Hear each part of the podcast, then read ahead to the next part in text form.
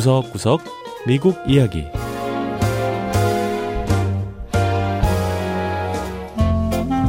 미국 곳곳의 다양한 모습과 진솔한 미국인의 이야기를 전해드리는 구석구석 미국 이야기 장량입니다. 2월 14일은 미국인들이 사랑하는 사람에게 사탕과 초콜릿 등을 선물하는 밸런타인데이입니다. 밸런타인데이를 앞두고 상점에는 벌써부터 다양한 종류의 캔디, 즉 사탕과 초콜릿이 진열대를 가득 채우고 있는데요. 웨스트 버지니아주의 하퍼스 페리라는 곳에 가면 캔디의 오랜 역사를 그대로 보여주는 특별한 가게가 있다고 합니다. 첫 번째 이야기 전 세계 사탕의 역사를 한 곳에 하퍼스페리의 캔디 가게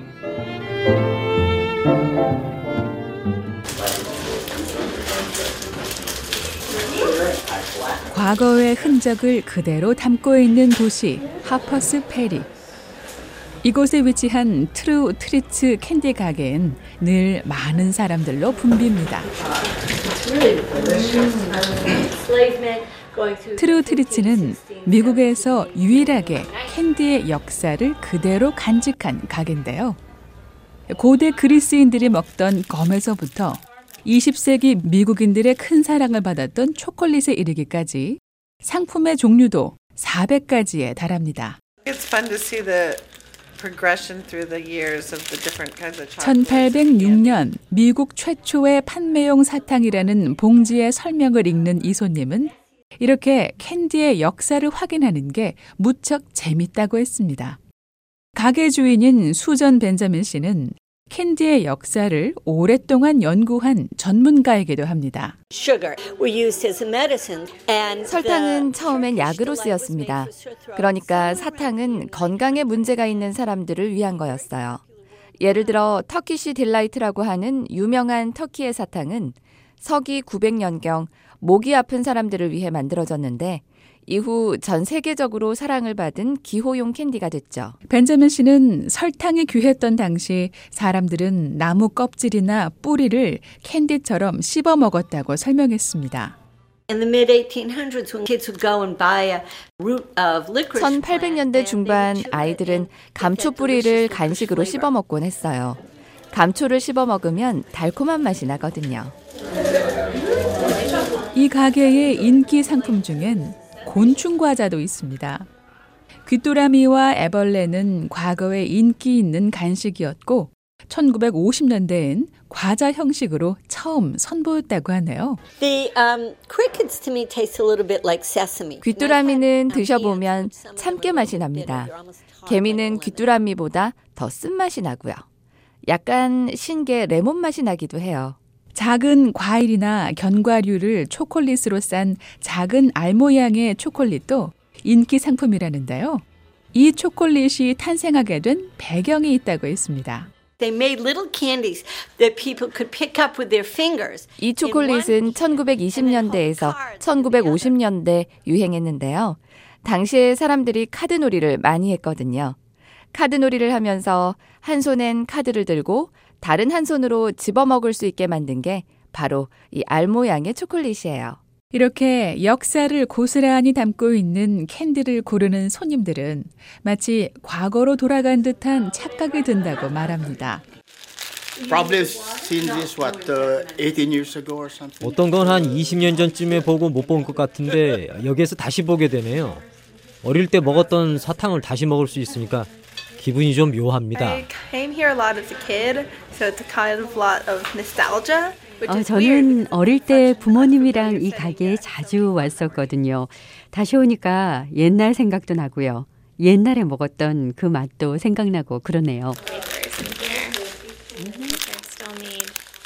가게 주인인 벤자민 씨는 이렇게 가게를 찾는 손님들을 위해 캔디의 역사를 담은 책을 쓰기도 했다는데요.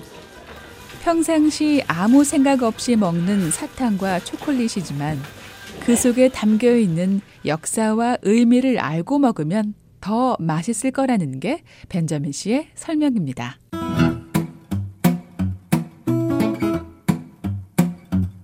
두 번째 이야기. 수제 초콜릿 장인이 된 컴퓨터 전문가. 밸런타인데이에 사람들이 주고받는 초콜릿의 양은 어마어마합니다. 지난해 밸런타인데이에 사람들이 초콜릿을 구매하기 위해 쓴 돈이 17억 달러에 달한다고 하는데요. 초콜릿 중에는 일반 식료품점에서 값싸게 살 수 있는 것들도 있지만 개인이 심혈을 기울여 소량만 제작하는 수제 초콜릿도 있습니다. 미 동부 메릴랜드주에 사는 벤 라스무센 씨 역시 취미로 만들기 시작한 수제 초콜릿이 인기를 끌면서 성공한 초콜릿 사업가가 됐습니다.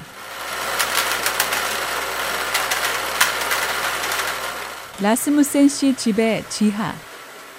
커다란 기계가 소음을 내며 돌아갑니다. 기계 안에선 윤기가 흐르는 초콜릿 원액이 돌아가고 있습니다. 코코아 콩은 일단 잘 솎아냅니다. 그런 다음 코코아를 깨서 기계에 넣고 가는데요. 기계에서 계속 돌리다 보면 코코아가 끈적한 액체 상태가 돼요.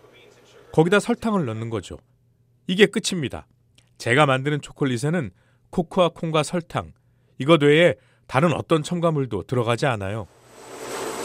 들어가는 재료는 단순하지만 이 단순한 재료를 어떻게 잘 조합하느냐에 따라 초콜릿의 맛이 달라진다고 합니다. 초콜릿 콩을 얼마나 오래 볶는지, 어떤 굵기로 가는지, 얼마나 오래 젓는지에 따라 초콜릿의 맛이 확 달라집니다. 제 초콜릿에는 저의 취향이 반영돼 있기 때문에 다른 사람이 비슷한 기계로 만들어도 그 맛은 다를 수밖에 없죠. 라스무센 씨가 초콜릿을 만들기 시작한 건 9년 전입니다. 수제 초콜릿을 맛본 후 본인도 직접 만들어 보기로 결심했다고 합니다. 인터넷에서 초콜릿 만드는 법을 찾아보기 시작했습니다. 초콜릿 관련 책도 읽으면서 독학을 했죠.